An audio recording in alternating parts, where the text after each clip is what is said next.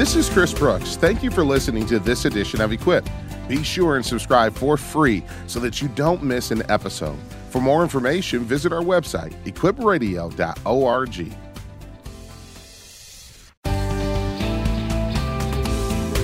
Wow, you guys are calling with some awesome questions. We're going to get to those questions in just a few moments. Phone number, join the conversation, 877 548 3675. But before we go to the phone lines, man, am I fired up about next Thursday. Next Thursday is our upcoming Zoom webinar. Um, we're going to take on a pretty heavy topic. We're going to take on church hurt.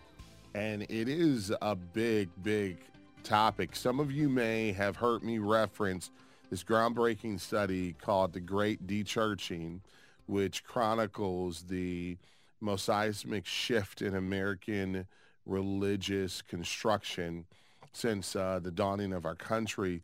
More people have opted out of uh, church connection and fellowship and uh, when you dig into the numbers of why that is, about 37% of those folks say it's because they had a negative experience with the church or because of what we would call church hurt. So how do you survive church hurt? How do you maintain your faith in Christ if you've come through that? How do you sojourn and walk with a friend or a neighbor or family member through that. We're going to talk about all of that and much, much more. Surviving Church Hurt is the title. This is for our monthly partners. If you have not yet registered, you can do so if you're a monthly partner uh, by going to your inbox. Just go to your email, search under Equipper Encouragement. If you're a monthly partner, we would have already sent you uh, the registration instructions and link. It's easy. It's convenient. Make sure you register there so we can send you all of the login information to join this intimate gathering uh, around this very important topic. Now, big shout out to Rocky from um, Washington. Rocky from Colbert, Washington has just become our most recent monthly partner. So, Rocky, I'm looking forward to seeing you uh, via Zoom this Thursday. If you like to become a monthly partner, it's easy to do so. Dial this number, 888 644 4144. That's 888 644 4144. Matthew Lee Anderson is my guest today. Uh, professor, author. He is uh, he has written a, a, great book called Into Questions: Cultivating the Love of Learning Within the Life of Faith. I think about Matt that famous uh, quote ascribed to Anselm, um, one of the uh, great saints of old who said that ours is a faith that's seeking understanding. What does that mean? Yeah, that seeking, it's, it's one of my favorite phrases. Uh, it's actually the motto of the Baylor University Honors College where I teach. And that seeking in the Latin is quaerens, uh, which we get questioning from. And there's a sense of questing to it as venturing out and journeying. And if we think about what we have as a faith, we have, you know, an answer. Jesus is the answer to the problems of sin and death. He is the answer to our unrighteousness. He answers our deepest questions. But in answering those, he opens up the possibility of us asking new questions. We have to be really careful with our questions, right? Like we put our questions to God but God will put his questions to us. And when God asks us questions, he invites us also then to question him because questioning is a relationship of reciprocity, of mutuality. We ask and we answer and we ask and we answer. And God does that with us as well. And when he gives us the answer in Jesus Christ, he invites us to quest, to seek, to pursue him through our minds by asking questions, by yes. coming up to the limits of our knowledge and by exploring the limits of our knowledge through asking. I love that. And and here's what I appreciate most about it is any thought that coming to Christ means that you detach from your brain or that you no longer can be a critical thinker or that you no longer can think deeply about science and about the arts and about culture and society and ethics. All of those uh, false assumptions about Christianity are mere straw man arguments and not consistent what we know to be true about the history of the Christian faith. We are called to love God with all of our minds, not just our hearts. So, mm-hmm. uh, yeah, that's why what Matt has written is so, in my opinion, such a great reflection and application hmm. of the gospel and the greatest commandment. And that's why I want you to know that if you are a person with questions, that's that that's a good thing. Uh, start with the foundation of uh, faith in God's ability to answer those questions and the truth of Christ, but keep pressing till you get to a place where you can have uh, peace with Christ around your questions. Let's go to the phone lines. Ruben is listening. Um, uh, he's listening to us in Florida. Hey, Ruben, thank you so much for calling. What's your question for Matt? My pleasure. I thank God for you and for your guest. I mean, it's like, it's I just driving. I ran into your your program. Um, basically, I have a I have a comment. I mean, Sunday, I the pastor was teaching, and I came up with a question, but I also made a comment, which is faith without works is dead. I mean, it's it's, it's faith. Uh, you can have faith. You have measures of faith. You have uh, measures of of grace, and basically, what I said that without love, all if you do works without love, uh, that's not doing anything. You're not doing anything. So basically, mm. what he came back at, me, he refuted my my answer, and he, it looked like he just wanted to hear his part. So my question is, is there a way that pastors can really listen and answer the questions or the comments through the word? Sometimes they do get mad. They, they I think they you're yeah, trying to contradict, sure. but it's just using the word. So that that was my comment, yeah. and I appreciate your help. Yeah, thanks, uh, Ruben, for calling. Yeah. Appreciate that, yeah. Matt. Yeah, thank you, Ruben. I it's a hard problem. It's a really tough question. I mean, pastors, we and writers, people like me, we get into this habit where we are answers people. People come to us and we are expected to know what the truth is. And when someone comes to us with a question that might feel like it's undermining what we say, it's very easy for us to act defensive, right? And I think pastors, it's a real temptation. And I think that those who ask pastors questions, those who ask questions have to realize that and be really actually generous and merciful with us. But I think pastors uh, should also really cultivate and welcome the questions of their congregants because what congregants are doing, what the parishioners are doing is holding them accountable to the word of God. Absolutely. And we should all want to be interrogated and to realize that every question that comes to us about what we say, especially when it's a question about uh, whether what we've said about the Bible is true, is an opportunity to turn our attention again to the Word together, to open up the Scriptures and to think with the Scriptures together for just a brief moment, right? And I, you know, people are busy and you can't do that all the time, but and so sometimes you have to say like, that's a great question let's grab coffee and take it up at another time.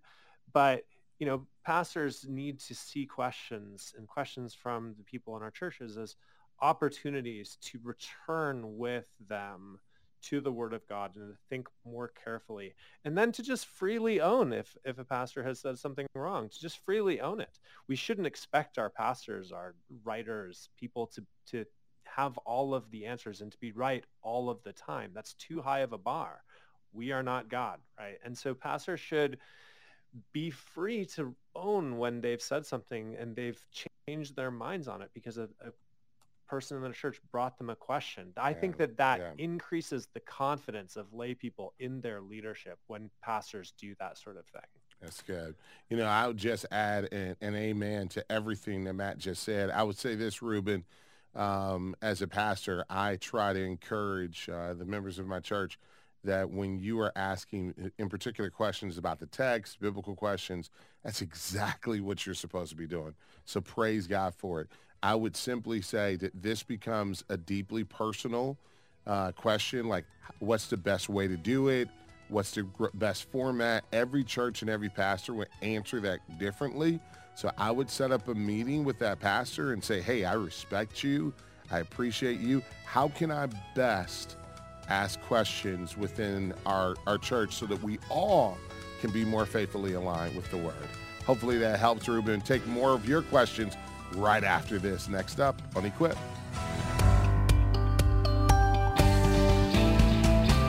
Well, hey there, friends. Welcome to another exciting edition of Equip with Chris Brooks. I am so thrilled that you've joined us today. Can you do me a favor? Strap on your seatbelt. We're going to navigate through the contours of culture, as always, with the lens of the biblical worldview on. But before we do that, let me remind you this is the day that the Lord has made. He has given it as a gift so that you and I can rejoice and be glad in it. So let's do just that. Let's follow the words of the Apostle Paul. Let's rejoice in the Lord always. And again, I say rejoice. What a great day. What a great time of year it is. And what a phenomenal week of ministry we've already seen here at Equip. I want to say thank you for all of you who helped to support our initiative to send Bibles around the world and to supply Bibles to believers in places where quite honestly, the need is desperate. We here in America, on average, the average American home has about 13 Bibles. That's hard to believe, but that's true. Bibles are so accessible to us, not only in printed form, but ubiquitous in digital form. But for brothers and sisters in Christ who live in the Middle East, certain parts of Asia, Eastern Europe, other parts of the world that may be more restricted, having access to the Bible is a cherished and rare gift. And what we wanted to do as a radio family is to send 50,000 Bibles to believers around the world. And I want to thank you for helping to make that happen. Uh, as we think about ending this year with impact, I want to see as many people come to faith in Christ as possible and to have deep discipleship for those who have already put their trust in Jesus. Part of the way that you help to make that happen is through your prayers and your financial support. So as we stand today, we are about um, 80% from our monthly goal, about 80% from our monthly goal. That means about 20% of our monthly budgeted need has come in. That's all right because we're still early in the month. But if you could stand with us today, I know you work hard for your resources. And so it's important that your resources get a return on investment. And what greater eternal ROI is there than making sure that the gospel light is shining bright in your community. That's what happens when you give to Equip. You're proclaiming with us that Jesus is Lord, that salvation has come because Christ has come, that the Bible is true, that truth can be known, and that uh, grace and uh, forgiveness can be found in Jesus. And if that is important to you, if the gospel has transformed your life and you want to see others impacted, can you stand with us today?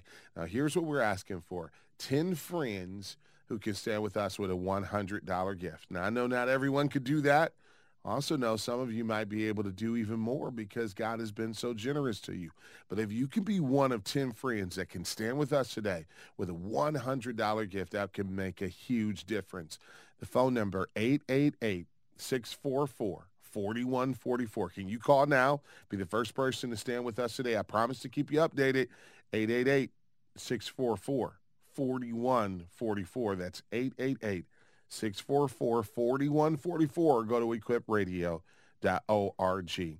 Boy, am I fired up about our guest and resource today. We live in a day and age in which there seems to be so much doubt that casts a shadow over many hearts and many believers. Not only is there doubt as a as the ethos of our culture, but even as you think about many within the church, and this is given way to uh, an age of deconstruction, as many have called it. And maybe you have found yourself deconstructing, or maybe you know someone who once was a strong, vocal proponent of the Christian faith who now seems to have denounced everything. How do we navigate through that? Well, maybe the answer is by asking good questions. I'm joined today by Professor Matthew Lee Anderson, and I was so fired up that he was going to join me. He's a fellow Biola alum. He was one of the smart guys who went through the Torrey Honors Program.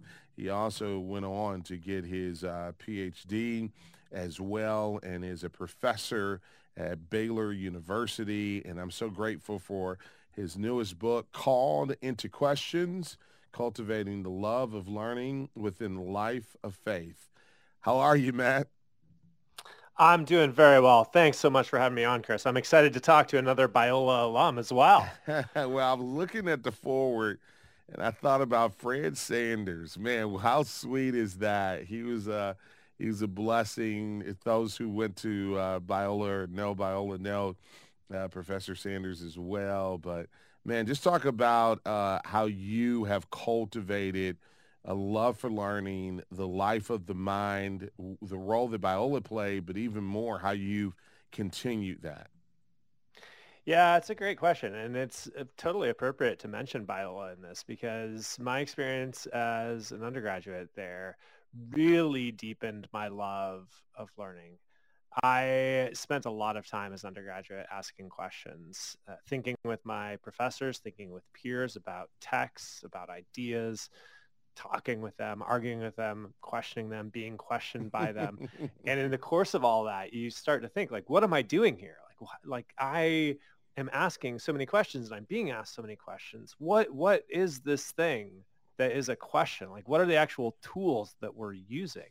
So I spent a lot of time reflecting about what questions are. And then I went on to teach at the high school level and I taught in a similar way where I, I asked my students a lot of questions and I tried to get them to ask questions. And so, you know, I've, I've spent a lot of time thinking about what questioning is and, and it's rooted in this sense that as we love God, our intellectual lives take the form of asking questions of God. I think about Mary's question in the Bible a lot. When the angel comes to Mary, mm-hmm. angel says, you're going to bear the Messiah. And Mary responds to that by being perplexed. She's she's confused by it, as which is understandable, right? Like it's big news. Uh, and she asks a question. She says, "How will these things be? For I have not known a man." And that question, how, how will these things be? It's not doubt. She really expects that it's going to happen. It's how will these things be? She doesn't, she, she thinks that what the angel said is going to come true, but she wants to know how they're going to happen because she wants to understand what's going on and what her role is going to be. And then out of that question, she submits her will to God. You know, may it be to me according to your word. I think that that, that is a perfect distillation of how we can question effectively well within the Christian life. And it's and it's something that I still continue to try to cultivate. I'm you know I've question more questions about questions still uh, that I you know even though I think I've got a lot of answers about them, I'm still learning as well. Man, I'm I'm grateful for the book because I think that the impact of your book is uh, actually culture shaping. It is not only great for the individual, but I think about the church that can get a hold of this, the elder team that might walk mm. through this together to really begin to think about the day and the age we live in, the heart yearning and how we can create an environment in which questions are okay to be asked because you know and I know that for so many, the negative assessment of, of the Christian faith and the church so often is that it's not a place where questions can be asked. Questions presuppose a two-way conversation, and so often church mm-hmm. seems to be lecture only and uh, one-way conversation. Either you believe or not, and if you believe, you can stay with us. If you don't, get out. And uh, unfortunately, in this generation, that does not um, seem to be the best way of processing the truths of the gospel and the importance of the coming of the Son of God into the world with mm-hmm. uh, the hearts of men and women. I want to quote a good friend, Abdu Murray. Uh, in his book, Saving Truth, he says this, we live in a day where doubting is a virtue and certainty is considered a sin. Hmm. And I think that he's right about that. And I, I don't know about you. I've always been suspicious of this whole celebration of doubt. And it seems like the church went through this season where it's like, let's celebrate doubt as a virtue. Your book doesn't seem to be doing that while it does leave space for questioning. Talk about the difference. Yeah, I think the question, the difference is absolutely essential to get our heads around. I think that the the New Testament is really down on doubt, right? We're exhorted in Jude to have mercy on those who doubt. But we have to really understand what the New Testament is talking about. What does what is it worried about when it speaks about doubt? And there's this I use the image of a sea, right? Uh, if you're you're when you're on the sea, you're thrown this way and that way. It's really unstable. You're divided within yourself. There's a sense of tumult, a sense of division. Lord, I believe, help my unbelief, right? As a, as a paradigmatic moment of doubt, there's a, a willingness, a wanting to believe, but also a, a, hesitation. There's, and so you're trying to do two things at the same time. You're trying to not believe, but also believe. So you're divided against yourself. And the New Testament, it does happen within the life of the believer. It can but it's not a situation that the New Testament commends at all. It's a situation that the Lord um, extends his mercy to us in. Yes. And I, so I, I don't want to people to doubt. I actually think that when it comes to how the New Testament speaks about doubt, we should be really, really guarded um, and really careful about how we're thinking about it. But we do need to ask questions and we don't have certainty yes. about everything. Yes. Right. And if we think about questions, you know, to go back to Mary's question, how will these things these things be? She's she's not doubting. She's fully committed to the truth of what the angel said, but she doesn't know how it's going to happen. She's not certain about her state, her her position, or what's going to go on. And so she asks questions about it. And there are so many different arenas. Like I we really have to recover the weirdness of the Christian faith in order to animate questioning. this is what I, one of the things that I really want us to do, right? Because it's bizarre, some of the things that Christians believe. Like we just have to own that. Like we believe in God, right? The yeah. Almighty. But then we yeah. think this God became human and mm-hmm. in becoming human, he's still fully God, but he's fully human. Like what, yeah. what is that? It's a, it's a really perplexing if you if you just get outside for one minute, for sure, our upbringings, how we you know like how we were formed in the faith, and we and we stand where the the atheist stands, you can look at it and think like it's it's a really perplexing, really astonishing. I mean, you, you, you, you add in virgin believe. birth, you add in the resurrection. Yeah. I mean, there's you you're you're one hundred percent right, and that causes another question to come to mind for me. And, and, and let me just say, overall, Today, what we're going to do is create a safe space for you to bring your questions. So if you're listening to this conversation between me and Matt, Professor Anderson, uh, we, are going to open up an opportunity for you to bring your questions. No holds barred. What are your questions about the Christian faith? We'll do our best do to answer, and wherever uh, we uh, don't know, we'll be honest enough to admit that. Uh, but uh, humbly, we want to create a safe space for that to happen at 877 548 3675. That's 877 live 675. Again, 877 548 3675. It can be your question or the question of someone you love that you're sharing the gospel with or processing through as, as well. And, and you don't have to be a believer to call. If you are questioning a doubter, just know you'll be treated with respect and we'll make sure we prioritize your call. But I will say that as I think about what you just said, and we got about a minute before break, what yeah. do you say to the thinking person who says, how do you take this seriously? I mean, you got a PhD from Oxford University. You're not a dumb yeah. guy. How do you take seriously the claims of the Christian faith as a thinking person? I think it explains the world better than anything else. It explains it in such a satisfying way. And what's satisfying about Christianity is that it opens up so many more questions. All these weird things that we believe, we are growing in our understanding of them, we can continue to have questions about them and to think about them. And if we had a faith that just only had answers where we didn't have any more questions, I actually think that would be unsatisfying to us, right? Yeah, we are humans. Yeah. We want to grow. We want to learn. And partly what's satisfying about the Christian faith is that it gives us a really stable home. It gives us a sense of security and it gives us a, an explanation of the truth. But within that explanation, we get to learn and grow and ask more questions. And that itself is, I think, a great yes. reason to be a Christian. Couldn't have said it best, my better, my friend. The book is called Called into Questions. We're going to help to create a space for you to ask your questions today, your sincere questions about the Christian faith and the claims of the gospel. The phone number to join the conversation with Matt and myself is 877 548 3675. I don't want you to go anywhere. The best of this program is ahead for us. So stick and stay. Much more to come next up on Equip with Chris Brooks.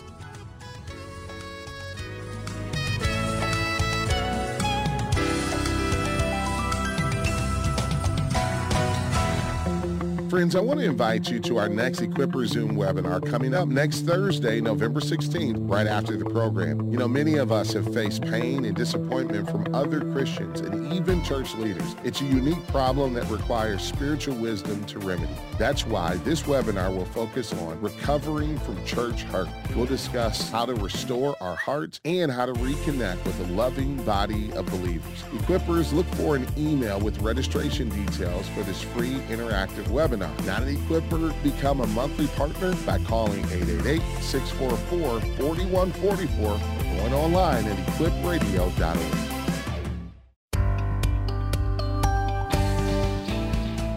Welcome back to Equip with Chris Brooks.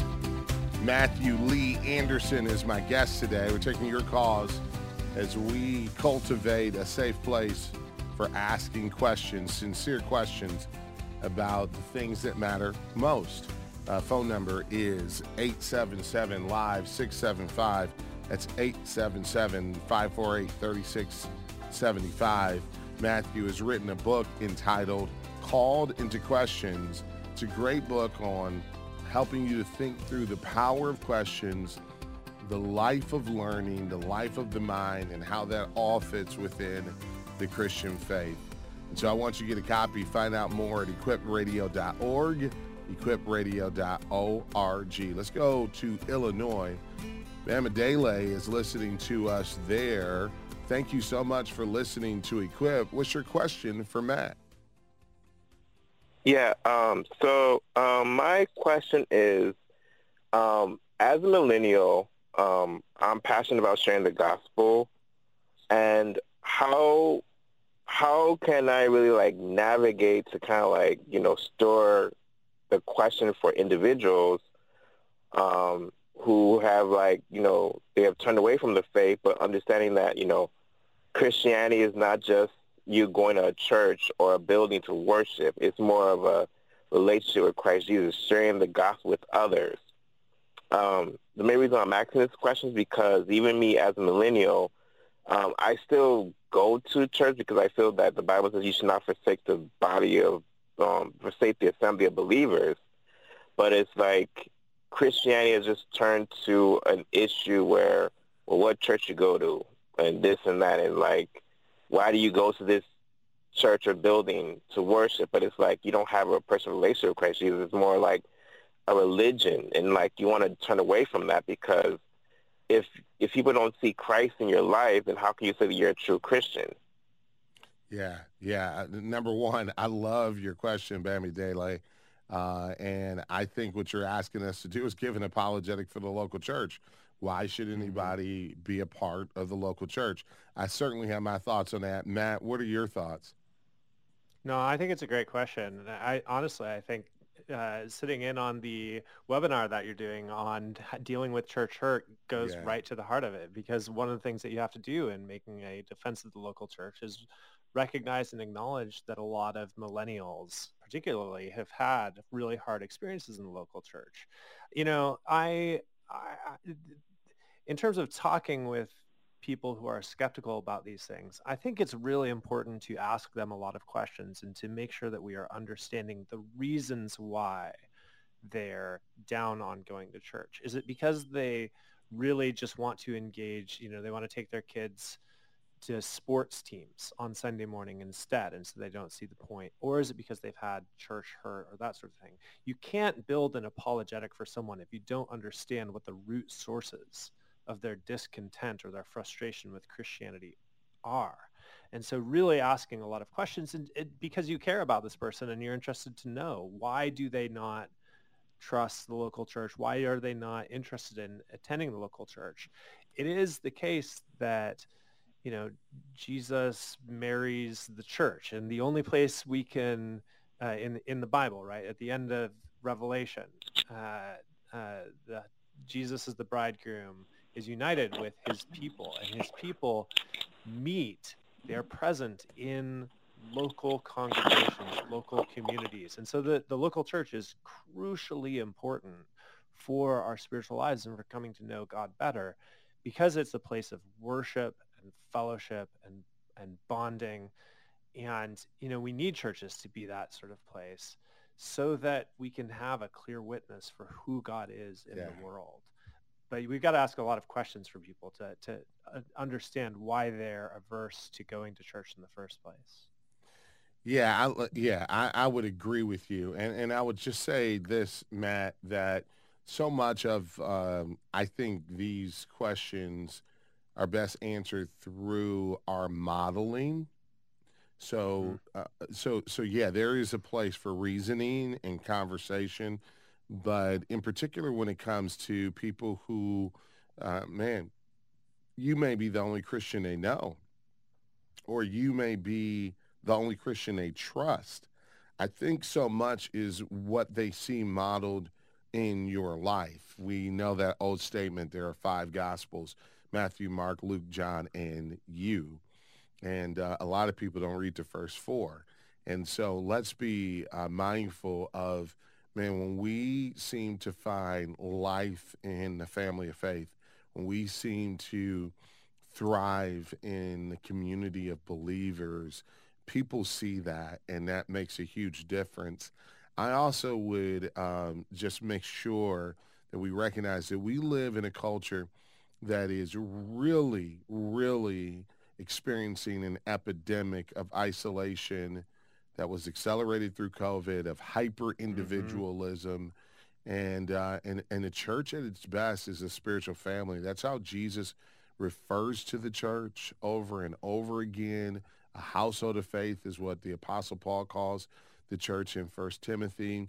And so let's understand one of the great benefits of being a part of the church is that it is a spiritual family. It is a beloved community.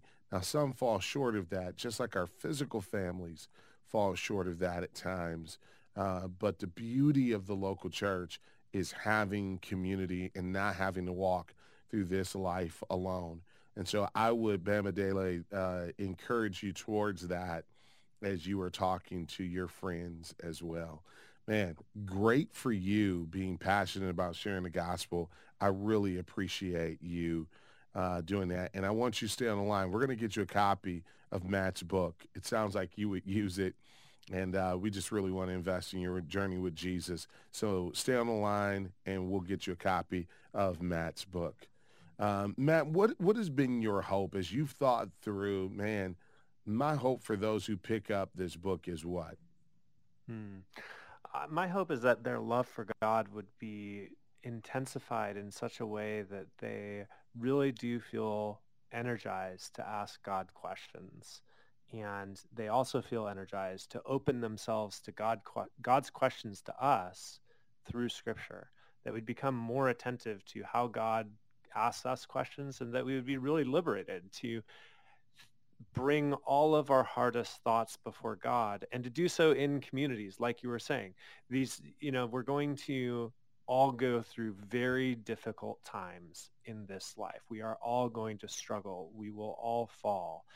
And in those times when we struggle, when we experience suffering, questions force themselves upon us, right? Why did God allow this to happen? Is, is one of the hardest questions we can ask if we have been asking questions our whole lives, then when we experience that sort of struggle and that fall, we will be prepared for it. Will be comfortable asking God that question because we've already asked him a lot of our questions and we know that he listens and that he answers and that he's there and that he's good. And so the more we ask questions, the more we'll be prepared. And the more we do that with others, the more others will be prepared to walk with us through those hard times of, of doubt, of suffering, when questions really weigh upon us and when we feel like we have to do something with them. I, look, either we're going to question well or we're going to question badly. Those are the only two options. And I really want people to question well and to learn how to do that. Let's talk about uh, how this can happen within a home, within a family, because I think about mm. what you just described and it seems like, man, wouldn't it be awesome if the dinner table was that type of environment? Just talk to parents, moms and dads for a moment about what this looks like in a family. Yeah, it's it's a really good question. I mean, children are instinctive question askers, right? Um, to the point that many many little children will annoy their parents because they ask so many questions. They don't know the right time or the right place to ask questions. They just ask their questions, and there's they're so free and that's so wonderful about childhood it's what we love they're learning they're growing they're discovering that and i think recapturing that or keeping that sense of childhood alive within a family is really really important and it comes through your like first parents being questioners themselves question parents being really interested in the world and opening themselves up to learning and to growth and and to thinking right? Because as you say, uh, what parents model is what children will do. And so parents who are really interested in the world and really interested in their children and who ask questions will form their children to do likewise. And so I, I think, you know, dinner time as a place of intellectual exploration where you talk not only about people's days and you hear what was good and what people struggled with and uh, you create a, a, common conversation but you also look beyond the walls of the house and beyond each individual's lives and you ask questions about god you ask questions about yes. what's happening in the world and you bring those types of conversations and you think together and you recognize your, the limits of your knowledge and, and you enjoy and you cultivate that i think creating a question community within the home is really important for our formation I'll just put out one other shout out. Catechisms yeah. are overlooked as a form of Christian formation, like formal You're gonna make me cry. You're gonna make me cry, yeah. brother. It's You're a good thing me... to do. So, yeah, I mean, just so folks can know who weren't raised in a catechism tradition. I wasn't raised in that tradition. Uh, I discovered it later. Catechism is a way of studying the word through answering questions or presenting questions and uh, then, then uh, answering them. And there's been some great, probably the most famous is the Westminster Catechism. There's a shorter and a longer version of that, but there are a number of ones, uh, probably more modern, more popular is New City Catechism. Uh, but yeah. it, but it's a way of saying, here's a question, you know, what is the ultimate purpose of men? You know, uh, what is uh, the highest pursuit of life? What is right? What is sin? So the question then drives the study of Scripture, and it is a great way of cultivating not only the life of the mind, but a heart of faith towards God. With about a minute before a break, I, I just, and this is so unfair, but if you were to ask the average person where do they go for answers to their questions, increasingly so, uh, the answer would be Google, Alexa, yeah. Siri. What's dangerous about that? So much is dangerous about that. I mean, for one, they're superficial answers. And the answers that we need to our hardest questions take time. They take uh, maturation. They take marinating in the questions, allowing the questions to roll around the back of our minds as though, you know, while we're doing other things. Like hard questions take time and cultivating patience within our intellectual lives is it's really really hard to do but i think it's increasingly important I, look i teach college students and the single greatest threat to learning within our universities is smartphones and that's and it's not just the students it's the faculty it's all of us smartphones and distractions uh, absolutely wreck the intellectual life. They they absolutely destroy it. And so, you know, detaching ourselves from those ways of answering questions will supercharge how we think about this world. Yeah, man, so many great questions online. We're going to get to uh, on the other side of this break. We're going to take a, a couple more phone calls. So you stick and stay. For the rest of you, while we're on break, I want you to go to our website and uh, order a copy of Matt's great book entitled Called into Questions. Called into Questions. You can find out more about uh, Professor Anderson and the book at our website, equipradio.org. Also, today, we are humbly but boldly asking for 10 friends who can stand with us with a gift of $100 or more so that we can finish this year strong. If Equip has been a blessing to you and encouragement, I would just prayerfully ask that you would stand with us. The phone number 888-644-4144 or equipradio.org. We'll be right back.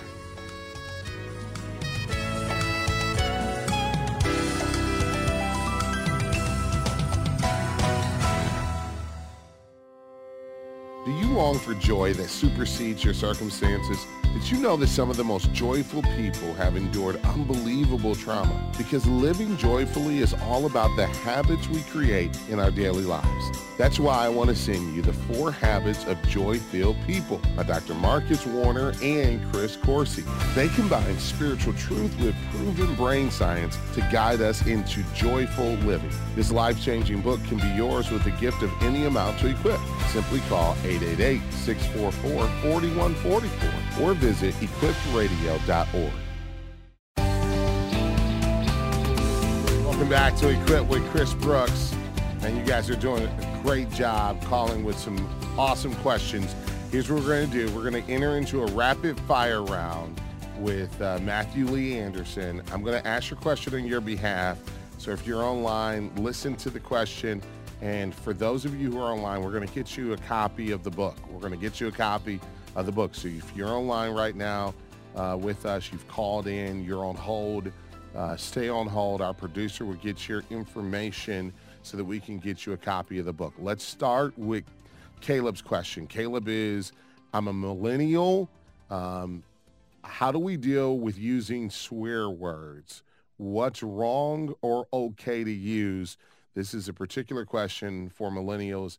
Matt, rapid fire round. What's a quick answer to that? Yeah, we have to be very careful with all of our words. I think a lot about Jesus's line that you know every word we'll have to give an account for, and so what counts as a swear word? You know, whether Paul uses one in the New Testament in Galatians or not, you know, that's a that's a big debate among people. But I think we just have to be really careful with words more generally. And sometimes it might be the case, as Paul does, to use very, very, very strong language. But if you're doing it frequently, then you just don't care about words at all. And that's a real problem. Yeah, and I love what Paul says in Colossians uh, 4 and 6. Let your speech always be gracious, seasoned mm-hmm. with salt, so that you may know how you should answer each person. So the real question or litmus test is, am I using this word to build someone up or to tear someone down? That's a really important part of it. All right, let's go to Craig. Craig is asking this question. Uh, people uh, sometimes get upset with works of justice and mercy, like helping the poor, refugees, orphans, and they think that works are a substitute for faith and salvation. What's the balance there? Yeah, no one at the Reformation disagrees that faith without works is dead. Everyone thinks that faith has to lead to works. And so if I, you know, if people are getting upset about doing good works, the remedy for that is continuing to do good works with a clean conscience before God and knowing that your faith is animating good works. Yeah, I love that. And and the fact is is that you're talking about uh, works evidence sincere faith, right? Mm-hmm. works. That's yeah, that's exactly right. Yeah. So if you're looking for tangible evidence, you can say you have faith all day long. What James would say is, how do you evidence that? How do you show that? Not that works are a replacement of that. And uh, and if uh, the highest call of the Christian life is to love God and love neighbor, uh, the highest way that we show that is through our own uh, willingness to sacrifice for our brother and sister that is in need. All right, last mm-hmm. Uh, caller. I, I, am going to try to pronounce the name. Uh, Jer Luzi. I'm going I hope that's right. Jerry Luzi. All right. Uh, from Florida. Husband is a Jehovah's Witness. Should she join him uh, at his services and how should they raise the kids? Ooh, wow. Um, I'm I'm reticent to give practical like sort of life advice over the air because there's always so many details and everything about practical decision making depends on the details. So you know I I I think the Jehovah's Witness is not bearing witness to the truth of the gospel in the right way. I think there's lots about that community that's really attractive to uh, young people. They're who are looking for discipline and rigor and who want stability. So I think there's lots that's very attractive to, to folks in that way that's very interesting, but I don't think it's bearing witness to the truth of the gospel. And I think there's things that come along with it that are that are um, not right at all. And so yes. I I would not be comfortable going to a Jehovah's Witness com- community at all. And yes. I, I think that a spouse should probably not. Yeah, and I would say this comes down to a bigger question of authority how do we handle um, honoring the authorities of our lives when the Bible tells us, wives, you should honor your husbands? I would say this. The priority in the scriptures is that we honor heavenly authority, then earthly authority. So if there is a tension between, man, how do I honor my husband? How do I honor God? You have to first start with honoring God and then respectfully going to your husband and explaining in tears at times, I love you. I want to honor you. I want to make sure you know that I support you, but I have to honor God first, and I don't believe this way is the truth. Matthew Lee Anderson, you are off the hot seat, my friend. Thank you so much for the awesome book. It's been such a joy to talk to a fellow Biola alum. Thank you, Chris. This has been really wonderful. Uh, friends, I want to encourage you to find out more at our website, equipradio.org. While you're there, support the program as well, prayerfully and financially. Until we're together again next time, as always, remember, Equip with Chris Brooks is a production of Moody Radio, a ministry of Moody Bible Institute.